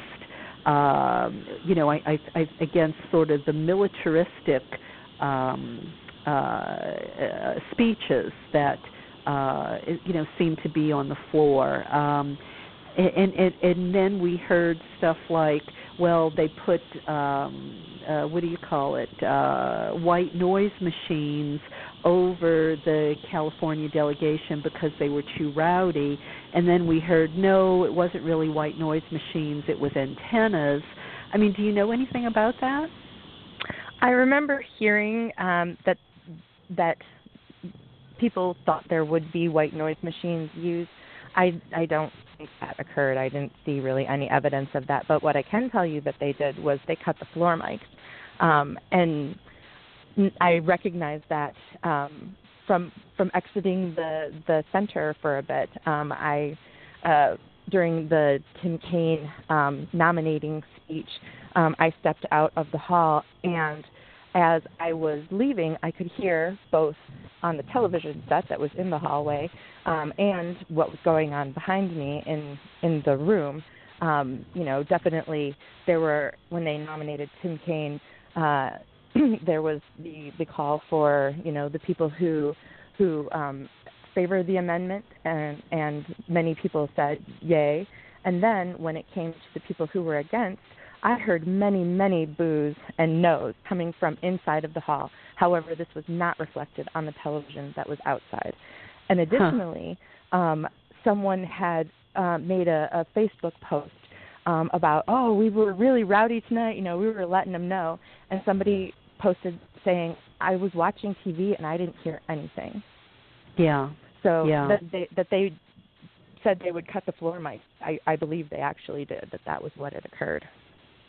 Well, you know, one of the other things that was floating around social media was um uh I think the last day, uh Thursday, that they that the DNC was actually filling the arena with uh with the bodies that they had paid from Craigslist, I think it was that they were actually taking away seats from Bernie delegates and putting in people who really weren't delegates to uh, take away the seats of, of Bernie supporters. Uh, it, it, do you, did you hear anything about that, or know if that's true, or? I heard that there was a Craigslist ad up, but then I had seen that it was a fake ad. Um, but really, all they needed to do was say, "Hey, anybody want to attend the convention?" and it it was easy for them to fill seats. They didn't want the visual appearance of emptiness. They wanted a, bottom in every seat, so that when they panned the crowd, it would look like the stadium had been filled. Um, and while we were elected delegates and given assigned seating, um, truly, if a seat was empty and someone was willing to fight you for it, as a woman did me, I was shoved out of the way and trying to defend the seats of the Oregon delegation. Um, you know, they just they they wanted people in there, so they were looking to fill every seat. So did they fill it? I mean, was uh, I, I mean, was it filled every day or Oh, yeah. um it was? Yeah. Okay. Oh yes, yep. And on the last two days, particularly, they were really there were a way too many people than there were seats. Um, so there was a lot of um, aggressive behavior um, on the part of non-delegates attempting to be seated in the arena. You know, one of the other rumors we heard was that uh, they would open, they would tell the Bernie people uh, the arena opened at a certain time, and they, and but yet they opened it early so that the Hillary people could all get down in front, where their signs could block the Bernie people signs that were to the back. Um, any truth to that? Um, Monday was utter chaos. Um, we had heard originally that the um, uh, gavel every day would be at 5 p.m., um, and then uh, Bernie uh, indicated that he wanted to speak with his uh, caucus um, at the Pennsylvania Convention Center before uh, gavel on Monday, and he had set that time at 3 p.m. Um, and then the DNC changed the gavel uh, time from five to four. Um, so that really seemed strange, unfair, and wrong. Um, ultimately, Bernie was able to change his speech to uh, 12:30 so that we could all get to the um, Wells Fargo Center by gavel. Um, but it, it, I'm not sure what all was going on in there, but it definitely seemed like things were being made harder than they need to be. Yeah. Um, well, you know, speaking of, uh, you know, the uh, Bernie and you know him addressing the the the group. I mean, did anyone uh, uh, did the, the del you know the Bernie delegates, the Bernie caucus, did they, um, you know, uh, was there much communication with Bernie? Uh, there. I mean, because you know we there were so many rumors. I mean, you know, there were the rumors that he had been beaten up, and there were pictures of him with a bruise and a gash on his face. Um, I, I mean, there were. I mean, there the rumors were. It was just a rumor mill, um, and I guess that's to be expected. But I mean, what can what can you tell us? Um, that that maybe you know wasn't picked up on social media um, that that you think we should know? Um, you know, I'm I'm I'm not really sure uh, what to say about that, but I could I can say that there was definitely a lack of communication among all camps. And I think that that's truly what fueled the rumor mill so much. That we were specifically asking for information that was not given to us either by the Sanders campaign or by the DNC, and then having to kind of work out these worst case scenario um, plans in order to make sure that you know in the in the event of the worst case scenario we would be covered but then not having to use these plans. So i think it just kind of stirs up a lot of anxiety and paranoia um, when we already know that so many things have been stacked against us on purpose, and now we have to make all of these contingency plans without sufficient information, and it really Right. just fueled that whole rumor thing. And then, in addition to the delegates not having enough information, then there were also the people on the outside who were looking for information from us.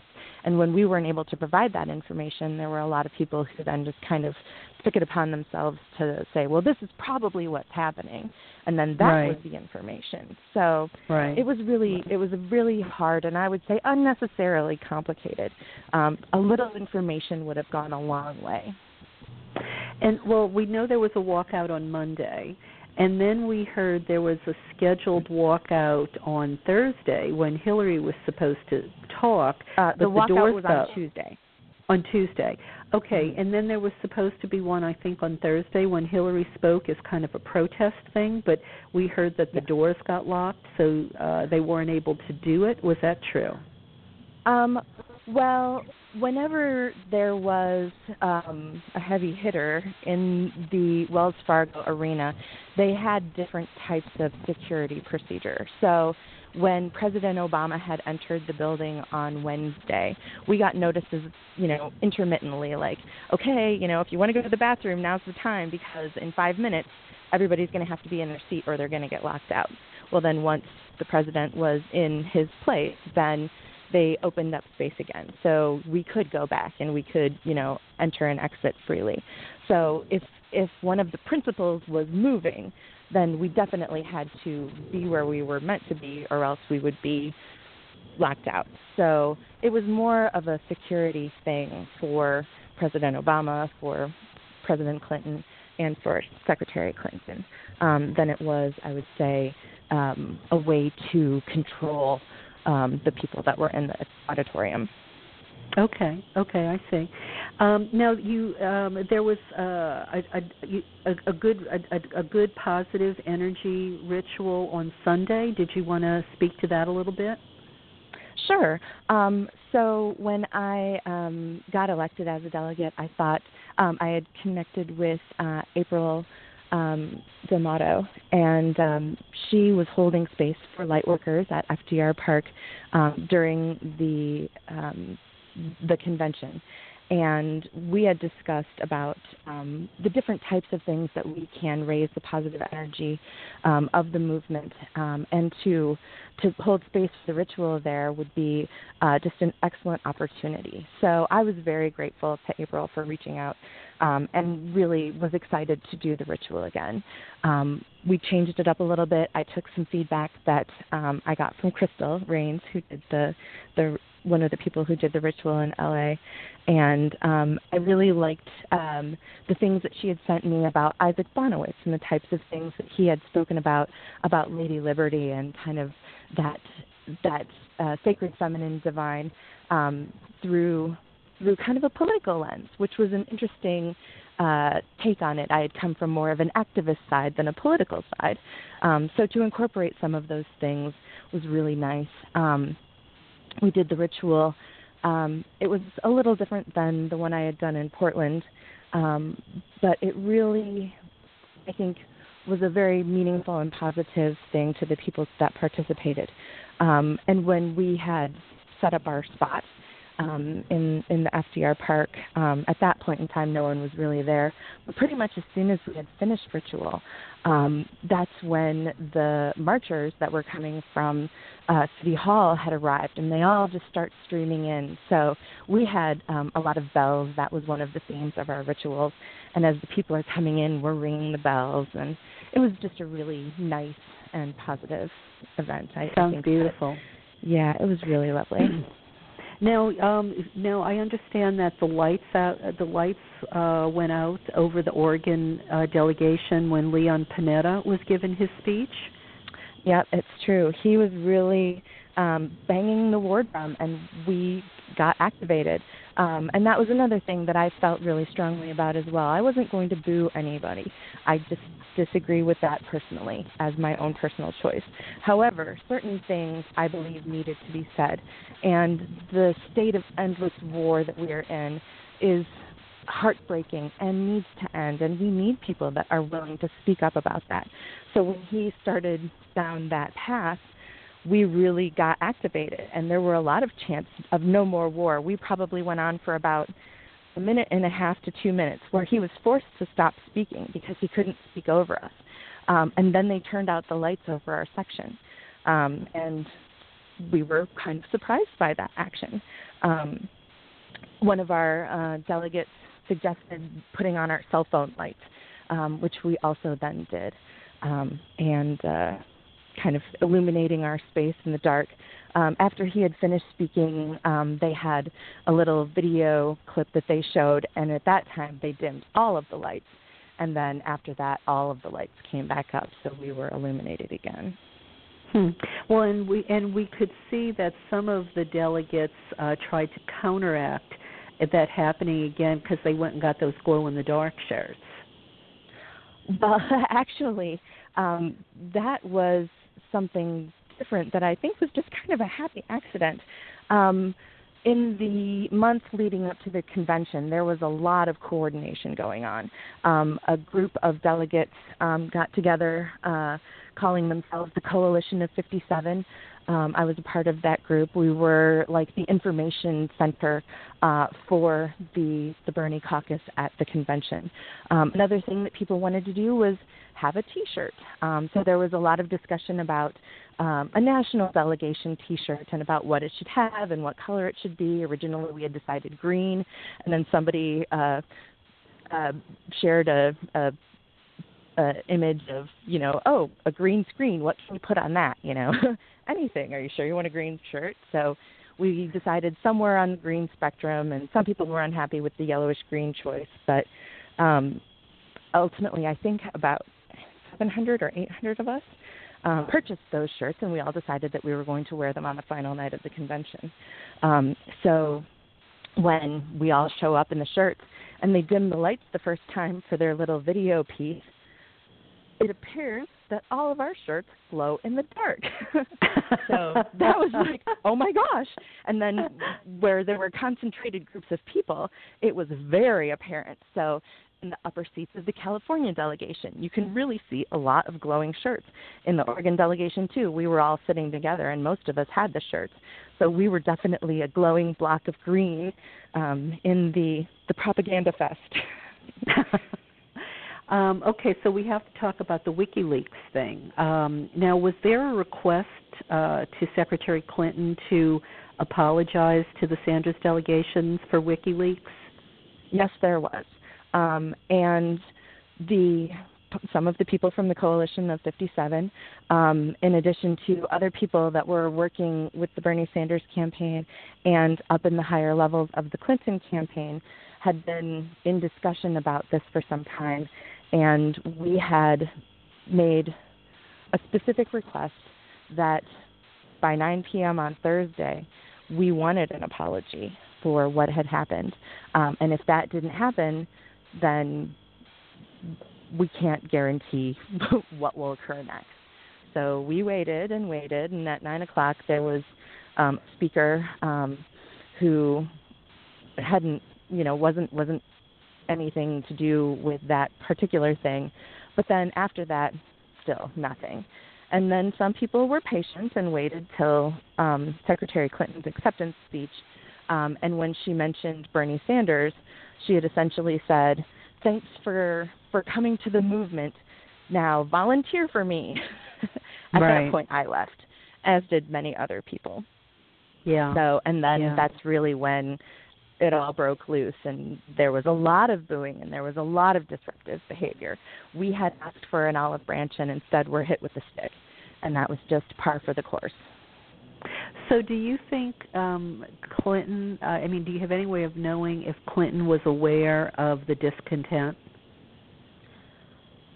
Um, it's hard to believe that she wouldn't be, um, and especially when you consider um, her choice of vice presidential candidate. I mean, Tim mm-hmm. Kaine, he's a conservative Democrat. Half of the mm-hmm. people in the room, I mean, approximately half, because it was about 45% Bernie Sanders supporters and 55% Hillary Clinton supporters. About 45% of the people in the room were more progressive than Hillary Clinton. And her choice of a more conservative running mate essentially said, You're not important to me what you Right. want and what your views are and what your values are are less important than this other thing. Yeah. You know, it was just a message that was repeated to us over and over and over. On Thursday night, I think it was either Wednesday or Thursday, um, they had two speakers up that were Republicans for Clinton, and you know that was that was pretty much letting us know where we stood. We were not Well, I being mean- courted by the Clinton campaign. They were looking No. to to date more conservative people. so Yeah, yeah, yeah. She she's trying to get the uh, Republicans that can't stomach the idea of voting for Trump, uh, rather than uh, I guess she figures she doesn't. I don't know. Maybe she figures she doesn't need the progressives, or you know they'll just fall or in that will vote for her anyway. Yeah. Yeah. It's it's so insulting though.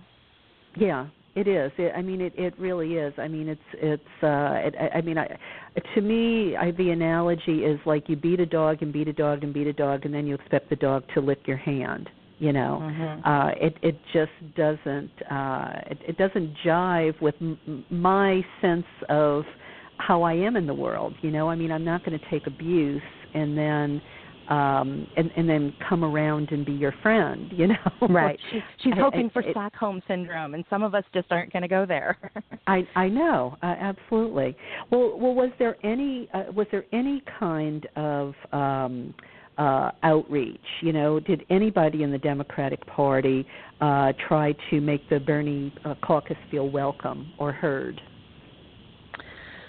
um, overwhelmingly, I would say no. Um, speaking specifically about my state, um, I would say that there were a lot of us who this was our first rodeo, um, and we had just recently started participating in the Democratic Party of Oregon and in the local um, county Democratic Party meetings. Um, and in those places, generally we were not welcomed. We were condescended to, and um, there was a lot of paternalism. Um, just kind of like, well, you're you're new, and if you were around longer, you would know that this is how we do things. And you know, it was it was not very welcoming. By the time we got to the convention, though, and we were all together, I would say that the Democratic Party of Oregon leaders truly stepped up to make us feel welcome, to make us feel heard, and to make us feel included in the process. And I am incredibly grateful for that. I don't know other how other delegations had that experience um, with their state and, and county party people, but I would definitely say the Oregon um, Democratic Party of Oregon people um, really worked to make us feel included and heard in the process. So, um, anything to say about the press? Um, you know, any stories there? Uh, you know, uh, Fox well- News. Uh, I mean, you know, MSNBC. Uh, any anything that uh, you saw that maybe we couldn't know about? Um, well, so on Tuesday, um, after uh, the roll call vote, uh, one of the coordinated uh, efforts that we did was a walkout, and the walkout was specifically to go to the media tent to tell the media how we've been feeling and the experiences that we've been having. Um, and about I don't know 200 or 300 of us, um, after after the roll call vote had ended, stood up and processed out to the media tent. Um, and we tried to be heard. And there were lots of people who were able to get into the media tent before it was closed by the police. I was on the outside. Um, I wasn't able to get in, but I was standing right at the window and holding a sign that said, This is what democracy looks like. And many people walked up and down the line and took pictures. And um, after a while, there was a lot of press that interviewed me. I probably did like seven or eight interviews at that time, but it was all foreign press. So, two different papers from Japan, and um, a paper from Switzerland, and one from France, but not any American press. So, I Yeah. think that there's probably a lot greater coverage of this in foreign media than in local. Yeah, I did see uh, something in. Uh, I think it was the Japan Times. Uh, I think the headline was something like "Clinton beats Sanders by hook or by crook." You know, they they they were really saying uh, the truth, you know, about uh, WikiLeaks and about how uh, it seemed like the media was more interested in shooting the messenger than uh, focused on the story of what the DNC actually did. And that seems to be the narrative that keeps repeating. You know, evil Russia, uh, as opposed to uh, Democrats cheat Sanders. You know. Mm-hmm. Um, um, so um, a, a, about that. Um, you know, when uh, the WikiLeaks thing broke, I think after you guys were there, um, was there? Uh, did it? Uh, uh, you know, did it spur anything different than was already planned? I mean, or did it just emotionally boost you, and you knew, you know, you knew the gaslighting was over finally because now it had uh, been revealed that everything we had been saying was true. Yeah, that was I would say the overwhelming feeling of people that, you know, we we had been told for all of these months that we were being paranoid, you know, but yes, we were being gaslighted. And now that that had been revealed, I think in some ways it was comforting to people because it was we were able to say, yes, it's true. The things we were saying were true. This information backs this up. We're not crazy people. We are we are being marginalized and we are being lied to to our faces. And you know in a way like i said it was it was comforting in a certain way. Um but the it I, I don't know that it really made anybody more angry than they already were. The things that were making people more angry than they already were were happening during the convention. And it was the the marginalization that was going on there and the expectation that we needed to get in line and sit down and shut up that was really getting people worked up yeah, yeah. Well, I I know, you know, I did watch the convention of I watched the roll call vote. Uh I watched when Bernie spoke. Uh I loved the standing ovation. I mean, that it, how long did that go on? It seemed like it might have been 2 or 3 minutes. Do do we know? Um, hmm, I I'm not sure, but yes, it did go on for quite some time and there were and there were a lot of people that were really really angry and feeling very betrayed by Bernie that he had chosen to make a motion to accept Hillary Clinton as the nominee by acclamation.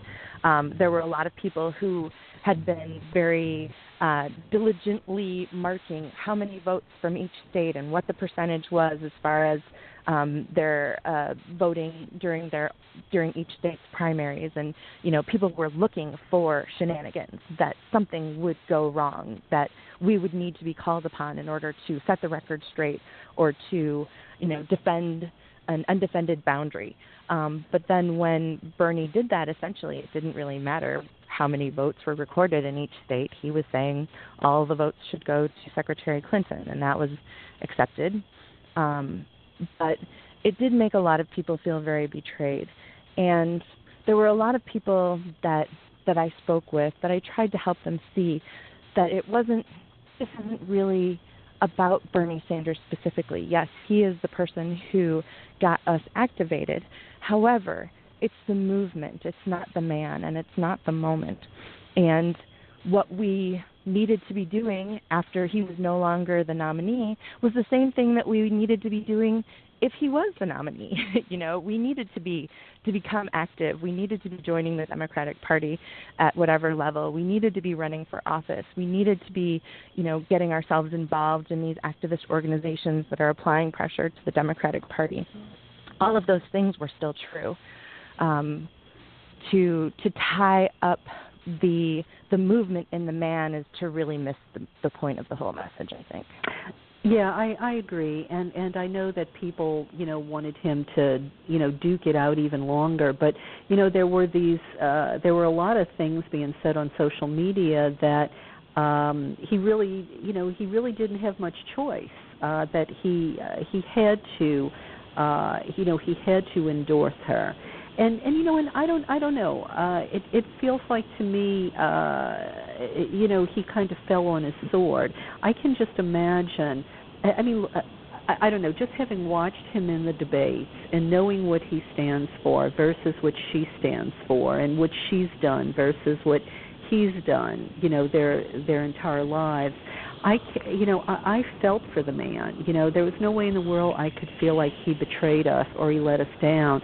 You know, I couldn't even imagine how painful it must have been for him to be there and have oh, to agree. endorse her you know mm-hmm. uh, because look you know if you if you lose fair and square that's one thing but you know i'm of the mind that he didn't lose fair and square you know we still yeah. here in california we still i mean california was awarded to hillary and i don't know that we know all the votes were even still counted you know mm-hmm. um yep. and and that that could have turned everything you know that could have uh, you know aside from the super delegates of course you know um but i i felt like um you know the pain he must have been in i mean i could almost taste the bile that was probably in his mouth um mm-hmm. yeah and he did really look like he was struggling you know that this wasn't what he wanted to do and but that it was what he needed to do and it was was required of him in order to move this process forward Right.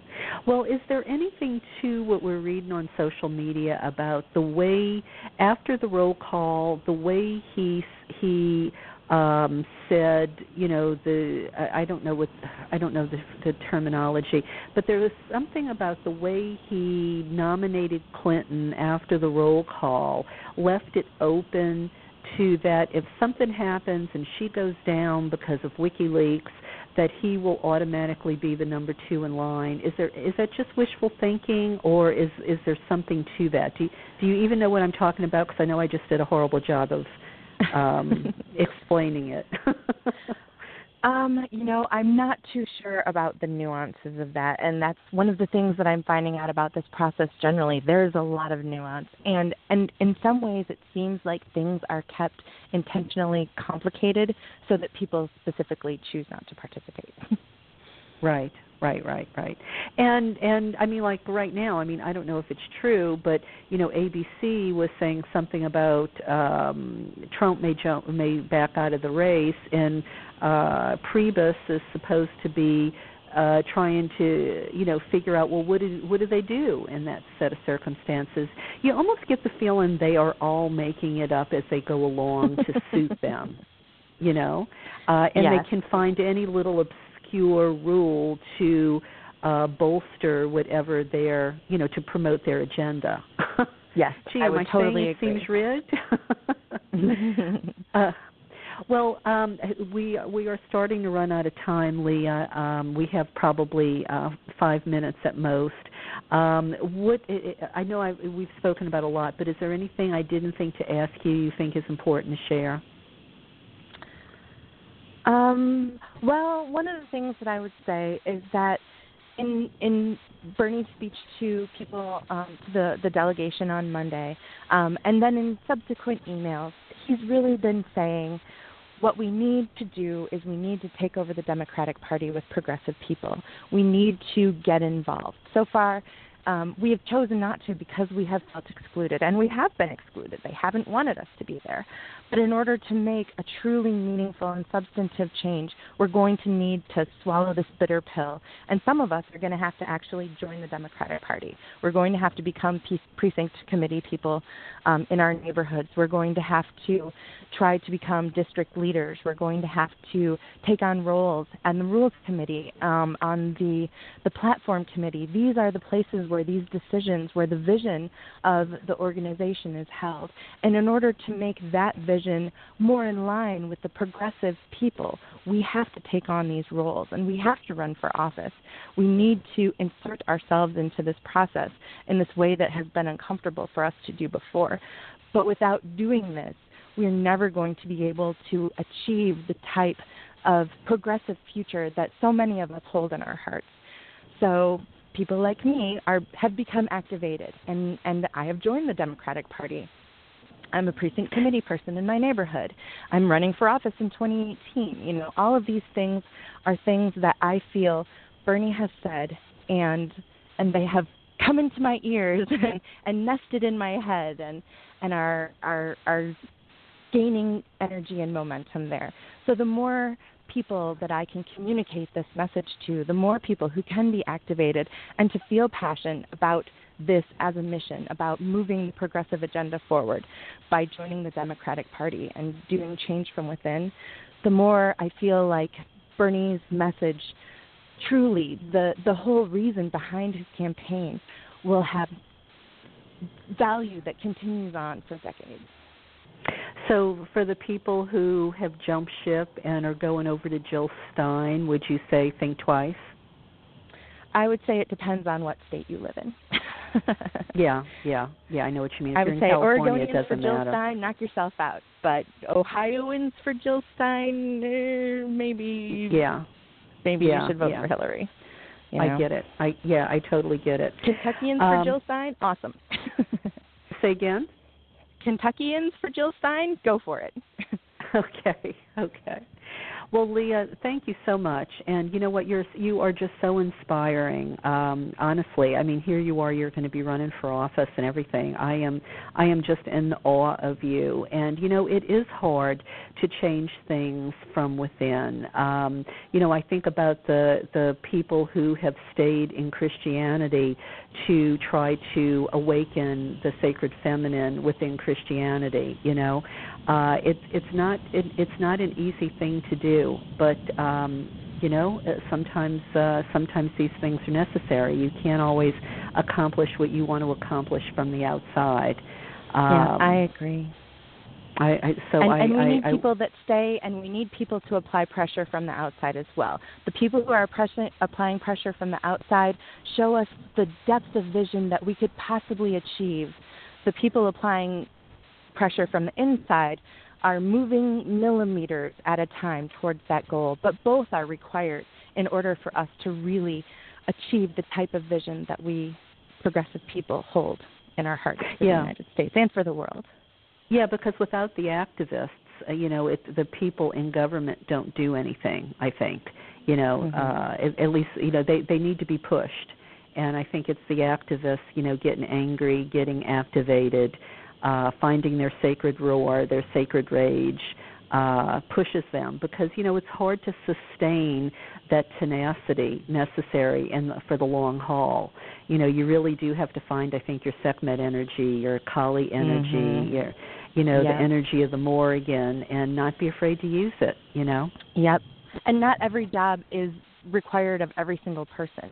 You know, maybe you absolutely could not sit through a Democratic Party meeting. If you know that's not your style, get involved in another way that will still help us achieve the same objective. Don't just feel demoralized and and dispirited and and choose to remove yourself from the process because that's how the establishment remains the establishment. You know, we need agitators everywhere. So listen Right. to your heart, hear your call, and get activated. Leigha, thank you so much. Thank you for being there. Thank you for reporting back. Thank you for, uh, you know, for for being an incredible activist for Bernie. And uh, I am so glad to know you. Um, thank you so very much. And and know that you are always welcome to come back. Uh, if there's anything new to report, just pop me an email, and we'll have you back on the show. That would be great, Karen. It was wonderful talking to you tonight, and I'm really excited about our conversation. Well, thank you, and please, um, you know, share it around uh, so that uh, uh, you know some of the delegates and and folks uh, that you think might be interested, um, you know, uh, you know, let let people hear our conversation. Thank you, Leigha. Will do. Thank you so much, Karen. All right. Good night. Good night. Well, listeners, we are about out of time here, and um, I want to thank Leigha again for um, you know coming on the show and filling us in on uh, you know all of this uh, great information. It must have been an exciting, uh, bittersweet uh, experience there. Uh, but you know, it is only the beginning. It is only the beginning. So uh, I am not going to get time uh, to get to my roving reporters' uh, accounts uh, about the Malawi girls taking self-defense classes or the North Carolina voter ID laws. So I will hold that. Uh, for next Wednesday, and I will get to it then. Uh, but I would just like to say uh, thank you, my dear listeners, for um, uh, for tuning in tonight and for tuning in every week. And, um, you know, I'd like to close with um, Nelson Mandela's quote, uh, same one I closed. Same one I closed with yesterday. May your choices reflect your hopes and not your fears. All right. So uh, as I go off the air tonight, uh, in honor of Leigha, uh, our warrioress at the DNC, I'm going to go ahead and play Lisa Thiel's uh, warrior goddess. Good night, dear listeners. Warrior goddess, warrior goddess, come to